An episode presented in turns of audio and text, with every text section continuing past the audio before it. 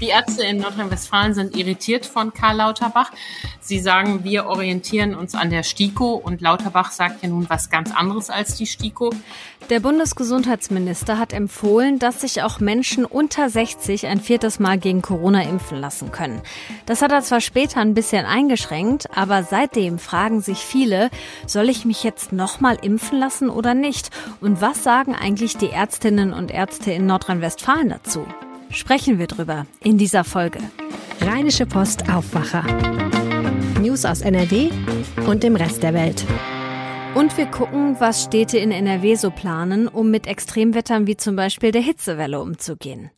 Ich bin Wiebke Dumpe. Hallo, schön, dass ihr mit dabei seid heute. Und in den Düsseldorf-Aufwacher starten wir mit den Meldungen aus der Landeshauptstadt und die kommen von Antenne Düsseldorf. Herzlichen Dank, Wiebke, und einen schönen guten Morgen aus der Antenne Düsseldorf-Redaktion in den Shadow-Arkaden. Ich bin Philipp Klees und das sind unsere Themen an diesem Dienstag. Der Fall eines verstorbenen Pferdes in einem Schützenumzug am Samstag hier bei uns in Düsseldorf hat die Diskussion über die Notwendigkeit von Pferden im Brauchtum wieder entfacht. Auf die Tiere verzichten wollen aber sowohl Schützen als auch Karnevalisten in unserer Stadt in Zukunft nicht. Antenne Düsseldorf hat beim Sicherheitsbeauftragten des Komitee Düsseldorfer Karneval nachgefragt. Sven Gerling sagt, dass es vom Land NRW mittlerweile hohe Auflagen an die Fähigkeiten von Pferden und Reitern gibt. Dennoch kann es bei Großveranstaltungen wie unserem Umzug zu Gefahren für Mensch und eingesetzte Tiere kommen. Wir tun alles, um diese Gefahren so gering wie möglich zu halten. In Gänze ausschließen können wir sie nie und das sollten alle Beteiligten auch bewusst sein. Woran das Pferd am Samstag bei dem Schützenumzug auf der Kühe starb, ist noch nicht bekannt. Die St. Sebastianus-Schützen hatten sich nach dem tragischen Vorfall entschlossen, für ihre Parade und den großen historischen Zug am Sonntag im Hofgarten auf Pferde zu verzichten. Das hatte in den eigenen Reihen teils für großen Unmut gesorgt. Wir erwarten heute Temperaturen bis 38 Grad hier in Düsseldorf. Das sehen die Schaustellerfamilien auf der größten Kirmes am Rhein eher mit gemischten Gefühlen. Sie rechnen am Nachmittag mit deutlich weniger Besuch als an normalen Tagen. Am Abend sollen die Menschen dann aber wieder strömen. Bislang war das Wetter perfekt für die größte Kirmes am Rhein. Heute Nachmittag aber könnte der Besuch auf der Oberkassler Rheinwiese zur Hitzeschlacht werden. Wenn es dann abends etwas abkühlt, rechnet Kirmesorganisator Thomas König aber wieder mit vielen Besucherinnen und Besuchern. Ja, ich meine, wir haben ja auch schon äh, in der Vergangenheit öfters mal unter sehr großer Hitze hier gelitten, mehr oder minder. Ne? Das Publikum wird sich einfach in den Abend hinein verschieben. Der Dienstag ist eh eigentlich fast der schwächste Tag hier, den wir so im Laufe der zehn Tage haben. Und äh, der beginnt traditionell später. Und ich denke mal, so, wenn sich das so bewahrheitet mit den hohen Temperaturen, dann wird das sicherlich eine Abendveranstaltung werden. Gewinner an solchen Tagen sind traditionell die Wildwasserbahnen. Davon gibt es in diesem Jahr auch wieder zwei. Verlierer sind in aller Regel die Festzelte. Bessere Geschäfte werden dagegen in den Biergärten gemacht. Das favorisierte Getränk Mineralwasser. Der heutige Dienstag wird der bislang mit Abstand heißeste Tag des Jahres. Das belastet nicht nur uns Menschen, sondern auch die Pflanzen- und Tierwelt. Es ist dann einfach zu wenig Wasser im Oberboden, das die Pflanzen aufnehmen könnten. Das hat Dirk Jansen vom BUND im Antenne Düsseldorf Interview gesagt. Außerdem steigt die Brandgefahr in Parks und Wäldern. Wer die Stadtbäume unterstützen will, kann dabei auch selbst aktiv werden. Das Gießen unserer Stadtbäume und Sträucher hilft natürlich. Dabei ist es auf jeden Fall besser, einmal pro Woche kräftig zu gießen, als jeden Tag ein bisschen. Pro Baum und Bewässerung sollten es schon mindestens 50 Liter sein. Auch eine Baumpatenschaft sei ein guter Weg, Bäumen über die trockenen Monate zu helfen. Die Hitze stresst aber nicht nur uns Menschen, sondern auch Pflanzen und Tiere. Vögel, die zum Beispiel in Gebäuden brüten, haben oft Probleme, denn die Dächer heizen sich stark auf. Vielen Küken ist das zu heiß. Aber auch andere Tiere haben Probleme mit der Hitze, so Jansen weiter. Auch Fische und Amphibien leiden unter der Hitze. Entweder fallen ihre Lebensräume trocken, wie wir das gerade in der Urdenbacher Kempe beobachten können, oder aber der sinkende Sauerstoffgehalt stehender Gewässer führt zu deren Umkippen. Das ist auch schlecht für die Wasservögel. Gerade ältere und pflegebedürftige Menschen sollten sich besonders schützen bzw. geschützt werden, aber auch jüngeren und gesunden Menschen rät das NRW Landeszentrum für Gesundheit anstrengende Aktivitäten weitgehend zu vermeiden. Durch die Corona-Pandemie haben viele Menschen auch hier in Düsseldorf ihren Impfpass wieder häufiger in der Hand. Wer diesen Nachweis nicht mehr findet, sollte die Standardimpfungen wie Tetanus, Keuchhusten und Diphtherie unbedingt auffrischen lassen. Das rät Antenne Düsseldorf Medizinexperte Detlef Prommer. Denn die meisten Impfungen schützen nur eine begrenzte Zeit. Ganz grob kann man sich merken, die meisten Impfungen sind längstens zehn Jahre haltbar. Als Beispiel hierfür die Tetanus, Diphtherie und Keuchhustenimpfung. Generell sollte man darauf achten, dass in den jugendlichen Jahren die Grundimmunisierung der Impfung komplett abgeschlossen ist. Zu früh können wir die Impfungen nicht auffrischen, so Pommer weiter. Selbst wenn die letzte Impfung weniger als zehn Jahre her ist, sei das nicht gefährlich. Die meisten Menschen hätten ohnehin keinen aktuellen Impfschutz, weil sie die Auffrischungsimpfungen vergessen, betont der Medizinexperte. Er rät deshalb, wer den Impfpass zu Hause hat, sollte ihn beim nächsten Besuch beim Hausarzt abgeben und überprüfen lassen, wann die nächste Impfung fällig ist. Wir haben alle wichtigen Infos auch online gestellt bei den Nachrichten auf antennedüsseldorf.de. Die Antenne Düsseldorf Nachrichten nicht nur im Radio und hier im Aufwacher Podcast, sondern eben auch rund um die Uhr auf, online auf antennedüsseldorf.de und auch in unserer App. Und jetzt geht's los mit unseren Top-Themen. Hole ich mir den zweiten Booster jetzt schon oder nicht? Das ist eine Frage, die seit der vergangenen Woche tatsächlich doch immer mal wieder auch durch meinen Kopf geistert. Da hat nämlich Bundesgesundheitsminister Karl Lauterbach gesagt, dass er auch unter 60-Jährigen die vierte Impfung gegen Corona empfehlen würde, in Rücksprache mit dem Hausarzt. Damit geht seine Empfehlung über die der Ständigen Impfkommission und auch über die der EU hinaus. Und das hat eine ganz schöne Debatte ausgelöst und natürlich viele fragen sich jetzt zu Recht, wann ist die vierte Impfung gegen Corona für mich sinnvoll? Darauf schauen wir jetzt ein bisschen genauer mit Antje Höning. Sie hat sich in den letzten zwei Pandemiejahren sehr intensiv mit diesem Thema befasst und kann uns das deswegen jetzt auch sehr gut einordnen. Hallo Antje, schön, dass du da bist. Hallo Wiebke. Lass uns mal zuerst auf die gerade offiziell geltenden Empfehlungen schauen. Wer sollte sich laut der Ständigen Impfkommission ein viertes Mal gegen Corona impfen lassen? Die Ständige Impfkommission sagt, dass alle ab 70 Jahren sich zum vierten Mal impfen lassen sollten und alle Risikopatienten. Dazu äh, zählen vor allen Dingen Menschen mit einer Organtransplantation, deren Immunsystem ja unterdrückt wird.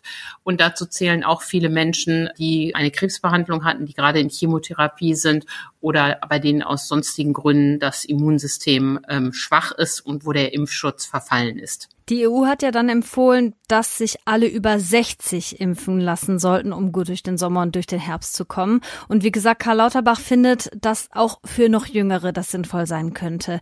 Der hat das ja auch konkretisiert. Kannst du sagen, unter welchen Umständen er findet, dass das clever ist? Ja, er hat ja da äh, das vorgeschlagen und hat damit ähm, Verwunderung ausgelöst, weil es ja keine wissenschaftlichen Studien dazu gibt, ähm, dass eine vierte Impfung für Menschen unter 60 auch helfen. Er hat das dann nach dem Protest so ein bisschen wieder zurückgenommen und sagt dann, ja, ja, für Menschen unter 60 nach Rücksprache mit dem Arzt. Also das ist am Ende Kaffeesatzleserei.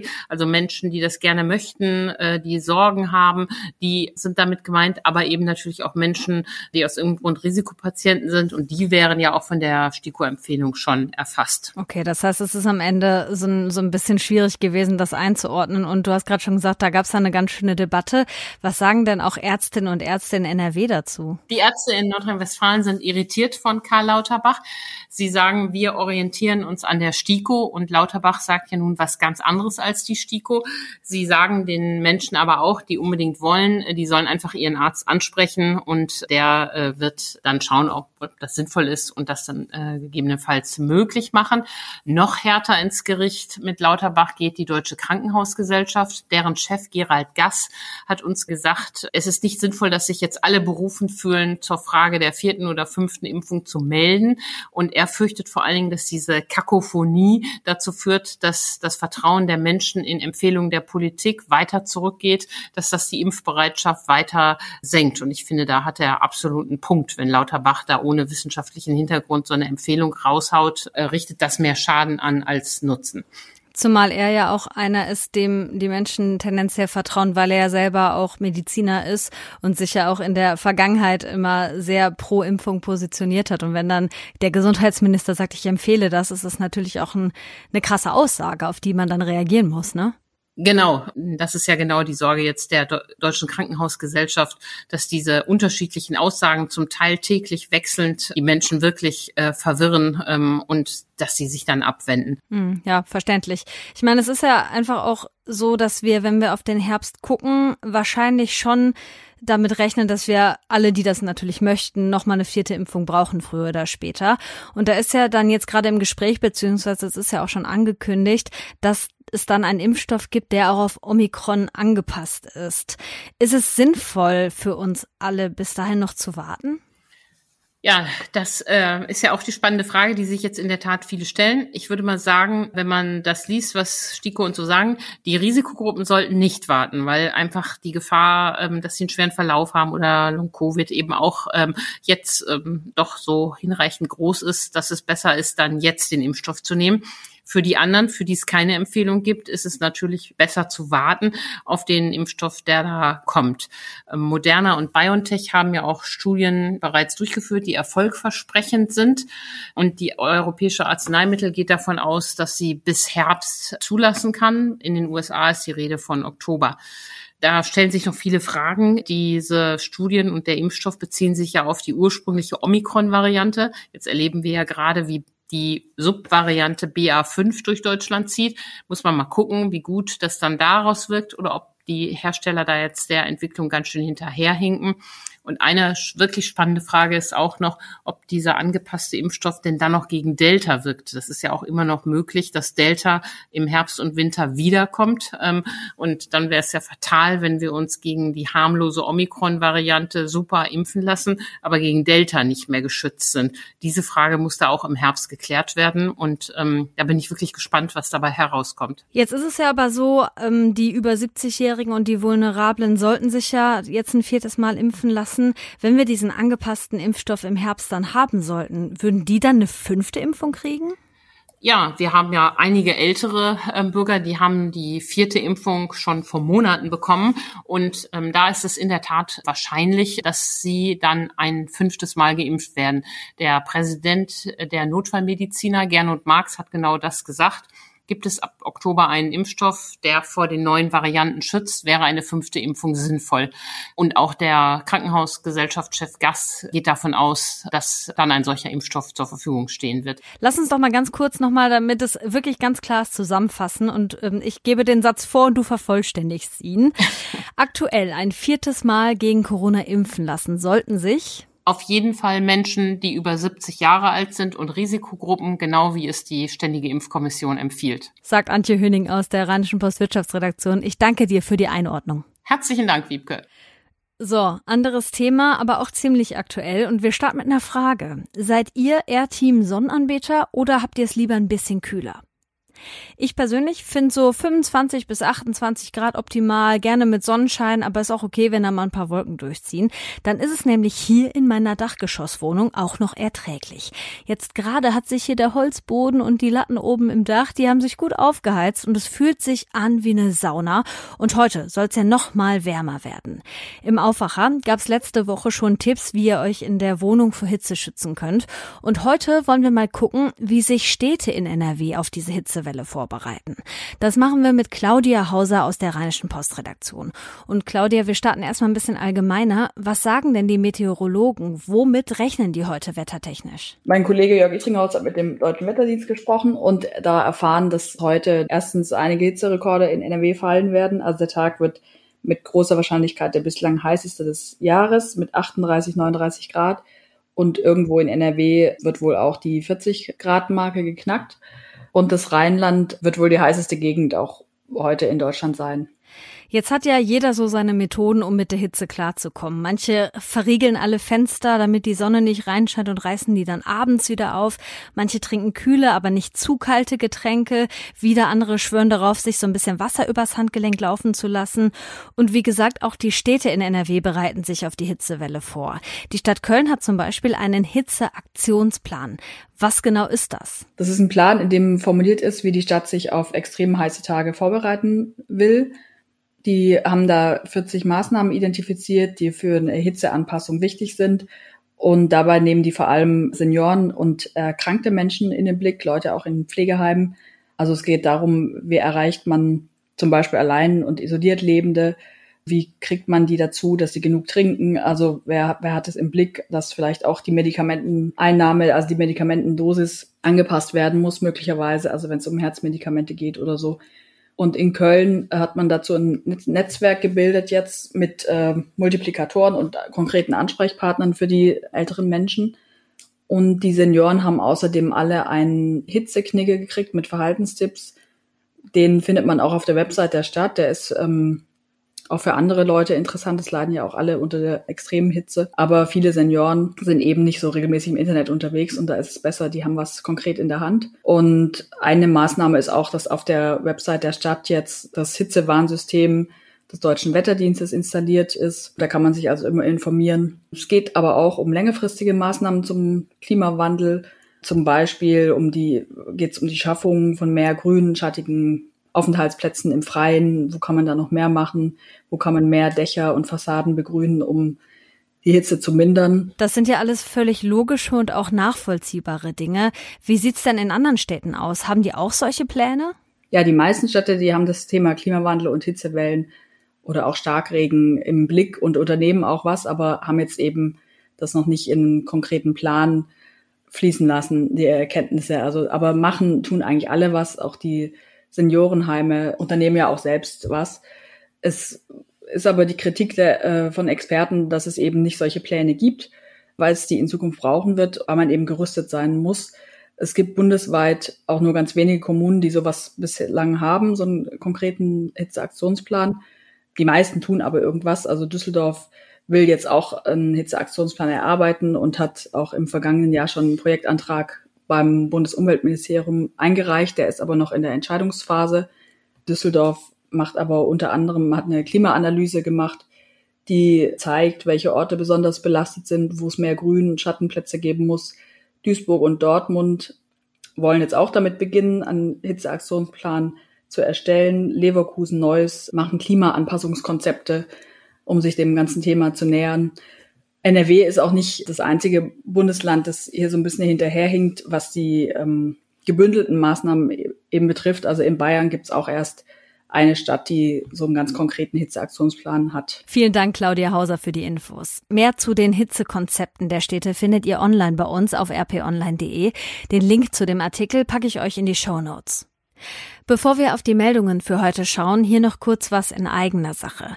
Wenn euch der Aufwacher gefällt und ihr uns was Gutes tun wollt, dann bewertet uns gerne bei Apple oder Spotify, entweder mit einer richtigen Bewertung oder mit ein paar Sternchen. Wenn andere nämlich sehen, dass ihr den Aufwacher gut findet, dann hören sie vielleicht auch mal rein. Und dann hören uns noch mehr Leute und darüber freuen wir uns. Danke schon mal dafür. So, und das hier könnt ihr heute auch mal im Blick behalten. In Duisburg startet heute ein Mordprozess gegen sechs Männer aus dem Umfeld der Hells Angels. Die sollen im Januar 2014 einen Mann erst in einen Hinterhalt gelockt und dann erschossen haben. Danach wurde die Leiche zerstückelt und in den Rhein-Herne-Kanal geworfen. In Düsseldorf wird heute ein besonderer Karnevalswagen versteigert. Der Künstler Jacques Tilly hat den Ukraine-Wagen in der Nacht zum Rosenmontag spontan mit seinem Team gebaut, als Reaktion auf den russischen Angriffskrieg.